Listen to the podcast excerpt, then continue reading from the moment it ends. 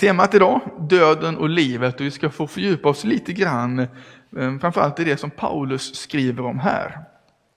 Och som en liten bakgrund så vet vi här att det hette ju andra Korintierbrevet, så det är skrivet till församlingen Korint. Och en sak som är lite intressant är att Paulus har lite hårdare ton i andra Korintierbrevet än i första Korintierbrevet. Han är lite mer skarp, lite mer förvarnande. Han är lite orolig för vad händer i Korint egentligen? Och det fanns vissa olika saker de behövde jobba på, men en sak som var ett stort problem var att det kommit en del dit som kallade sig för superapostlar. Som var lite bättre än Paulus och de flesta andra. Och de, ja, men i princip började ta, ta över församlingen. Som Paulus hade startat i Korint. Och man kan väl säga att eh, som kristen eller som efterföljare till Gud finns det, det finns väl många diken, men en dikesgren man kan landa i är i varje fall att för den kristne ska allt gå bra. Att eh, är, kristna ledare alltid ska ha framgång, att det alltid ska vara bra för de kristna. Man, är man kristen ska man inte bli sjuk. Eh, och så här. Och superapostlarna verkar ha varit lite av den typen.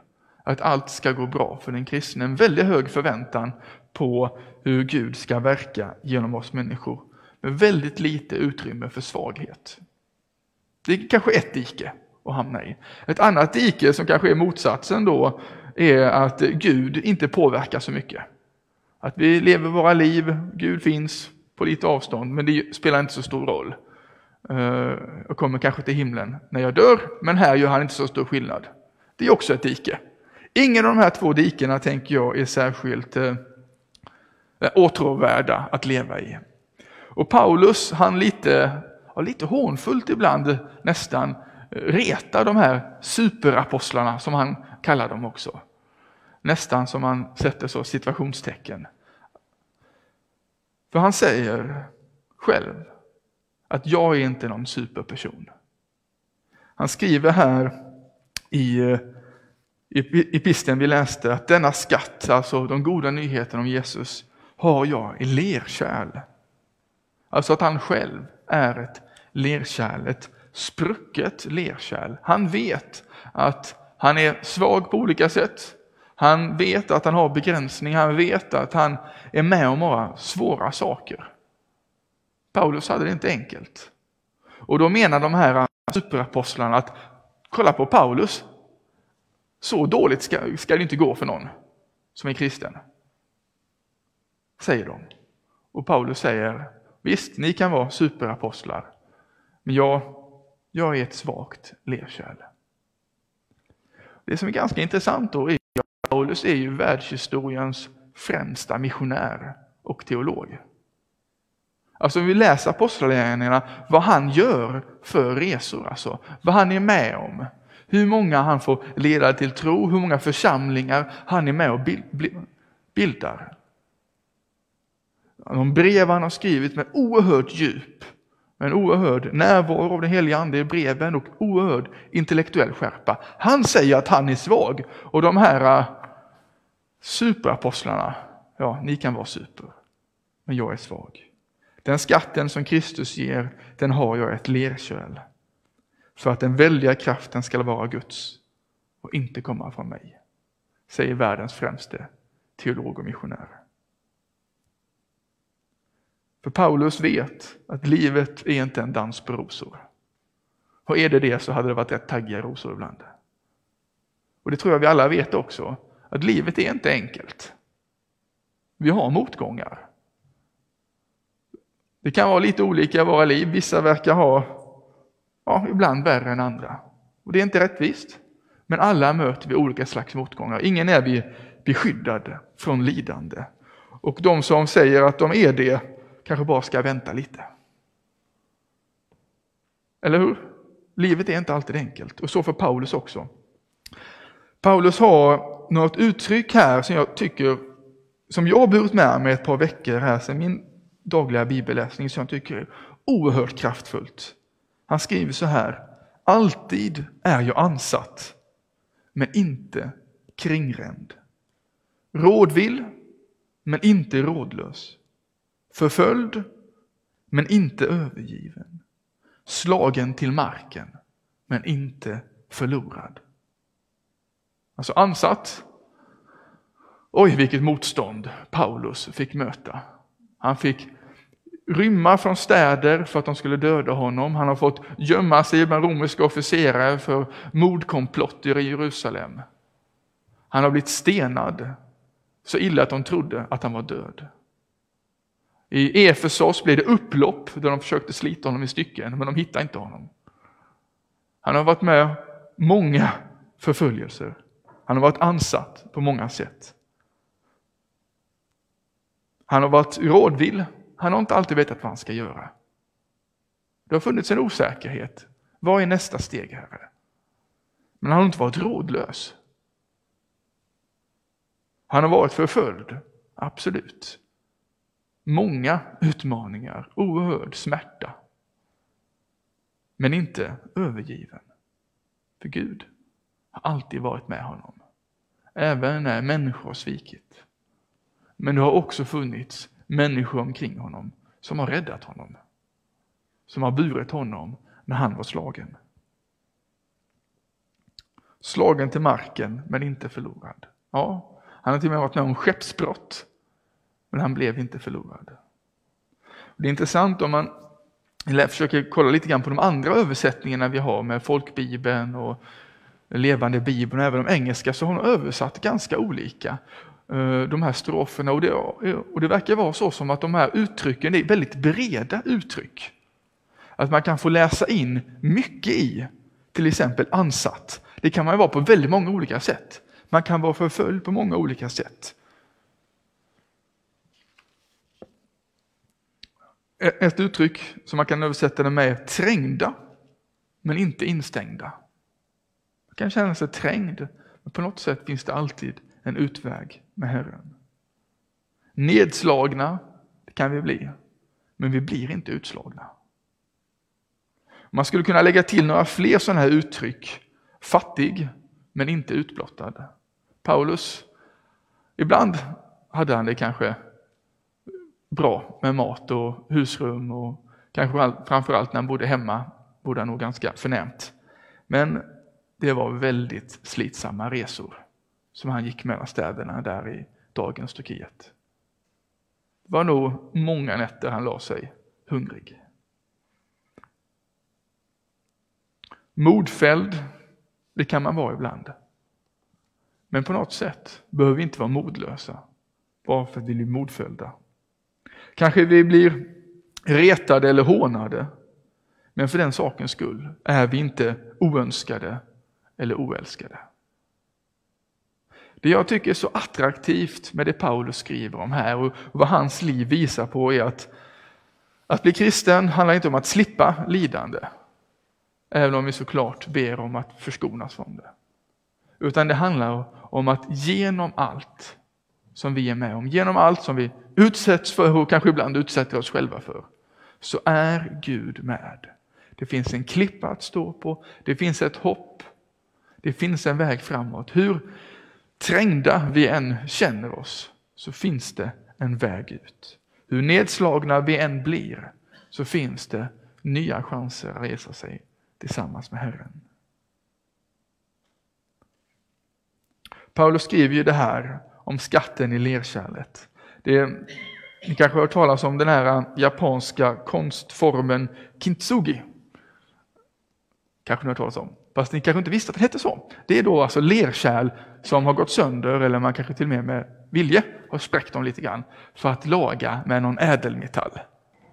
Särskilt känt är det guld. Och det kan ju bli väldigt vackert med ett, med ett lerkärl som är sprucket och så får du guld som sömmar. Har ni sett sånt någon gång? Nej, kan ni googla på det sen då. Om ni kommer ihåg kintsugi. Ja, jag kan inte skriva det med japanska tecken. Ehm, I varje fall, det är en ganska häftig konstform. För det handlar ju på något sätt om att det, det vardagliga, det bräckliga. Att i svagheten kan det få bli något vackert. Och till och med att i svagheten kan det få bli något ännu hållbarare. För det är ju det Paulus säger. Denna skatt har jag i lerkärl för att den väldiga kraften ska vara Guds och inte komma från mig. Om man som de här superapostlarna i Korint har en fasad av att jag är perfekt, jag har inga svagheter, då ska man ju klara allting själv. Men om man som Paulus är ärlig med att jag har mina begränsningar, jag har svagheter. Då är man mycket mer ett öppet kärl som kan användas av Gud och Guds stora kraft. Annars är det inte lätt att släppa in Gud. Och Det här betyder ju inte att Paulus var oskicklig eller inkompetent, för det var han i allra högsta grad. Men han var ödmjuk ändå och medveten om sina brister. Och om de svårigheter som han mötte. Han var ärlig med det. Att det finnas med att livet är svårt. Så även vi kan få vara uppmuntrade av att kunna dela det med varandra och med vår Herre. Paulus skriver också att vi bär både Jesu död och liv i våra kroppar. Alltså på något sätt att både lidande, både död och seger och uppståndelse finns i oss. I att vi tror på Jesus så ikläds vi Kristus, att han blir ett med oss. Och i och med det så tar vi del av det liv som aldrig dör, men också av korsets väg, att följa Jesus.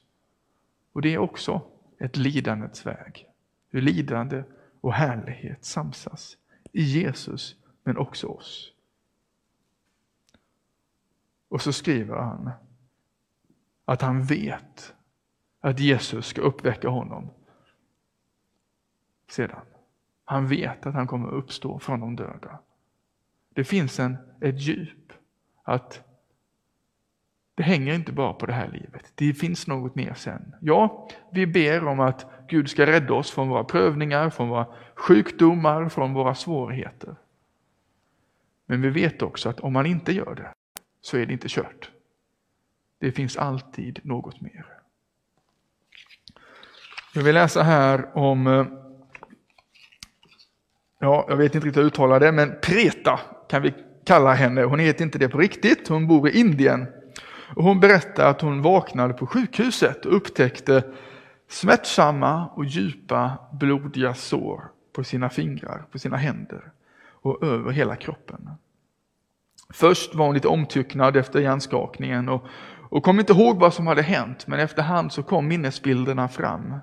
Att de hade samlats i hemmet och det hade rusat in ett helt gäng fulla män med järnstänger. Hur en i sällskapet, en i församlingen, hade varit en ung kvinna med en bebis och en man hade sprungit med järnröret mot dem. Och hon hade gått emellan, blev helt nedslagen.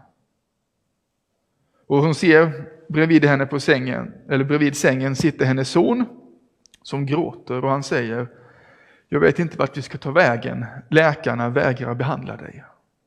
För de är rädda för um, de här som förföljer oss. Och tårarna rinner ner hon, hon tror att hon kommer dö. Några år tidigare så hade Preta och hennes man, som vi kan kalla för Navin, överlåtit sig till Jesus. Och efter ett tag hade Navin blivit pastor i byn. Men det här beslutet att följa Jesus det uppskattades inte av omgivningen. Kan jag säga att Indien blir allt mer nationalistiskt. Att om man inte är hindu så är man inte indier. Och enligt flera då ska utrensas. Och det har blivit olagligt i, i Indien att lämna hinduismen för att bli kristen eller muslim. Så hon får höra då eh, att kristendomen är en utländsk religion som är anti-indisk och att de har låtit döpa sig, att blivit med i en församling som de är aktiva i. Eh, det uppskattas inte och de hotades ofta av misshandel och en dag blev det så här. Och männen då som rusat in hade gjort det under ett bönemöte hemma hos dem. Och alla hade blivit rejält misshandlade. Tack och lov så hade den här bebisen då som den hade klarat sig, även om de vuxna fått rejält med stryk och skador. Och Open Doors som är en, eh, vad kan man säga, en hjälporganisation för kristna som förföljs ehm, hade samarbetspartner i området som lyckades hjälpa Preta att komma till ett annat sjukhus som kunde tänka sig att behandla henne. Fick den vård hon behövde och hade rätt till. Och tyvärr är det här som hände Preta och Navin inte unikt. Varje år utsätts hundratals kristna i Indien för våld och hot. Och när, sedan, när de sedan skadas eller i vissa fall våldtas och mördas så är det inte ovanligt att de får varken medicinsk, polisiär eller juridisk hjälp. Detta för att de tror på Jesus. Och då Open Doors jobbar för att eh, stötta dem. Så om, om, då, om du vill ge pengar till ett gott ändamål, jag verkligen rekommendera ge Open Doors. Och det, det jag tycker, utöver hur, hur sorgligt det är för dem, så är det också någonting som ger mig perspektiv här. Vi är så skyddade på många sätt här i Sverige. 200 miljoner kristna förföljs på olika sätt. Inte alla blir så här brutalt misshandlade med olika slags förföljelser. Och när vi läser det här som Paulus varit med om, han var ju som dem. Inte som oss på ett sätt. Det är klart vi har också utmaningar. Men jag hoppas att ingen av oss har blivit stenad av grannarna. Även om man ibland kan bli hånad. Och när vi då ser att vi är kristna en del av en världsvid kyrka, av en global kyrka och vi kan se hur går det för våra syskon i andra länder, ja, då tror jag vi får mycket lättare att förstå Paulus också. Men på något sätt också oss själva. För vi ser också Herre i ett annat ljus när vi ser hur han är närvarande hos dem som ja, utsätts för detta, som lider på det sättet. På, på det här brevet jag fick så står det som rubrik Nedslagen men inte utslagen. Det är Preta. Hon blev verkligen nedslagen. Men hon blev inte utslagen. Och även om hon inte hade överlevt så hade hon fått ett evigt liv. Vi blir inte så lätt utslagna. Men vi behöver också få, vad ska man säga, nära en förväntan på att Gud är med. Vi behöver få växa i den här insikten om att Gud är med oss. Om att livet är inte alltid är enkelt, men han är med genom allt. Att livet segrar genom allt. Det är väl också det som berättelsen om Lazarus handlar om. Det som kanske är provocerande, inte bara för judarna där, utan till viss del kanske för oss. Vi läste inte det tidigare, men när Jesus fick höra om att hans gode vän var sjuk, så väntade han att gå dit. Så säger han till sina lärjungar, den sjukdomen leder inte till döden, utan skall visa Guds härlighet, så att Guds son blir förhärligad genom den. Alltså på något sätt, det, det lidande som Märta, Maria och Lazarus fick vara med om, det var någonting som, som Jesus tillät för att hans namn skulle bli ärat, för att människor skulle få växa i tro på honom. Och Jag tror att på samma sätt som, som den här berättelsen fick skapa tro för många på den tiden, så tror jag att när vi, hur vi möter motgångar, hur vi möter förföljelse eller sjukdom eller plågor eller alla de slag som vi kan råka ut för. Hur vi möter det, det är ett tillfälle för Jesus att bli förhärligad. Det är ett tillfälle att faktiskt få vittna om Herren. Att vittna är ju faktiskt på grekiska martyr. Så att få vara i den månen en martyr för sin tro. Att det får vara ett tillfälle att berätta. För så ser vi också hur Jesus blev skakad i sitt innersta, hur han blev upprörd och hur han grät. Det var nog inte så lätt för honom att låta bli att komma. Han hade nog gärna velat komma direkt och få bota problemen. Få be för Lazarus att han skulle bli frisk, för de slapp gå igenom det här. Så han känner med oss och han gråter med oss. Oavsett vi får en direkt ska jag säga, botemedel eller inte, så känner han med oss. Och den här berättelsen slutade ju bra. Att Lazarus blev uppväckt från de döda. Alltså det finns hopp. Även när det är mörkt. Även när det gått så långt Även när det gått så lång tid att kroppen börjar lukta. Man säger, men Jesus, det är för sent. Så finns det hopp. För Lazarus står det upp från de döda. Så det finns ett hopp redan i dessa, detta liv. Om vi kommer ihåg de här två diken igen. Diket som lever med att Gud inte påverkar någonting och diket som leder med att Gud ska rädda oss från allting. Kanske någon slags medelväg är att veta att vi kommer möta prövningar och lidande. Men att samtidigt ha en hög förväntan på att Gud är med, att han är verksam. Han kan bota oss, han kan bota sjukdomar redan nu. Men om han inte gör det så kommer han definitivt och göra det sen i nästa liv för var och en som tror på honom. Och det hjälper oss då att ha vårt fokus på Jesus. Inte att fokusera på det vi är bra på bara, inte bara att fokusera på våra svagheter, våra problem, utan på Jesus. Så leder han oss framåt. Jag tror att Paulus hade ett starkt självförtroende, en stark självbild. Och det är viktigt. Men kanske ännu viktigare att ha en vad ska man säga, stark gudsbild, eller Guds förtroende. Att det bär även när mitt självförtroende rämnar så finns det någon som är större. Någon som är Herre, som det ytterst hänger på och inte på mig. Någon som har dött för mig, för att jag ska få leva. Och Det jag behöver göra är att få ta emot hans gåva, hans nåd, hans förlåtelse, hans kraft, hans seger och hans uppståndelse. För att ta emot. Inte för att jag förtjänar den, men för att han älskar mig. Samma för dig.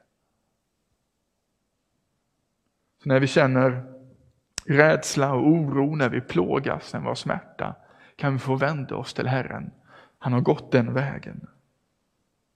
Om vi känner att jag är för svag för att användas av Gud, ja, då kan vi behöva säga förlåt för att vi har haft en för liten gudsförtroende. För han kan använda oss alla.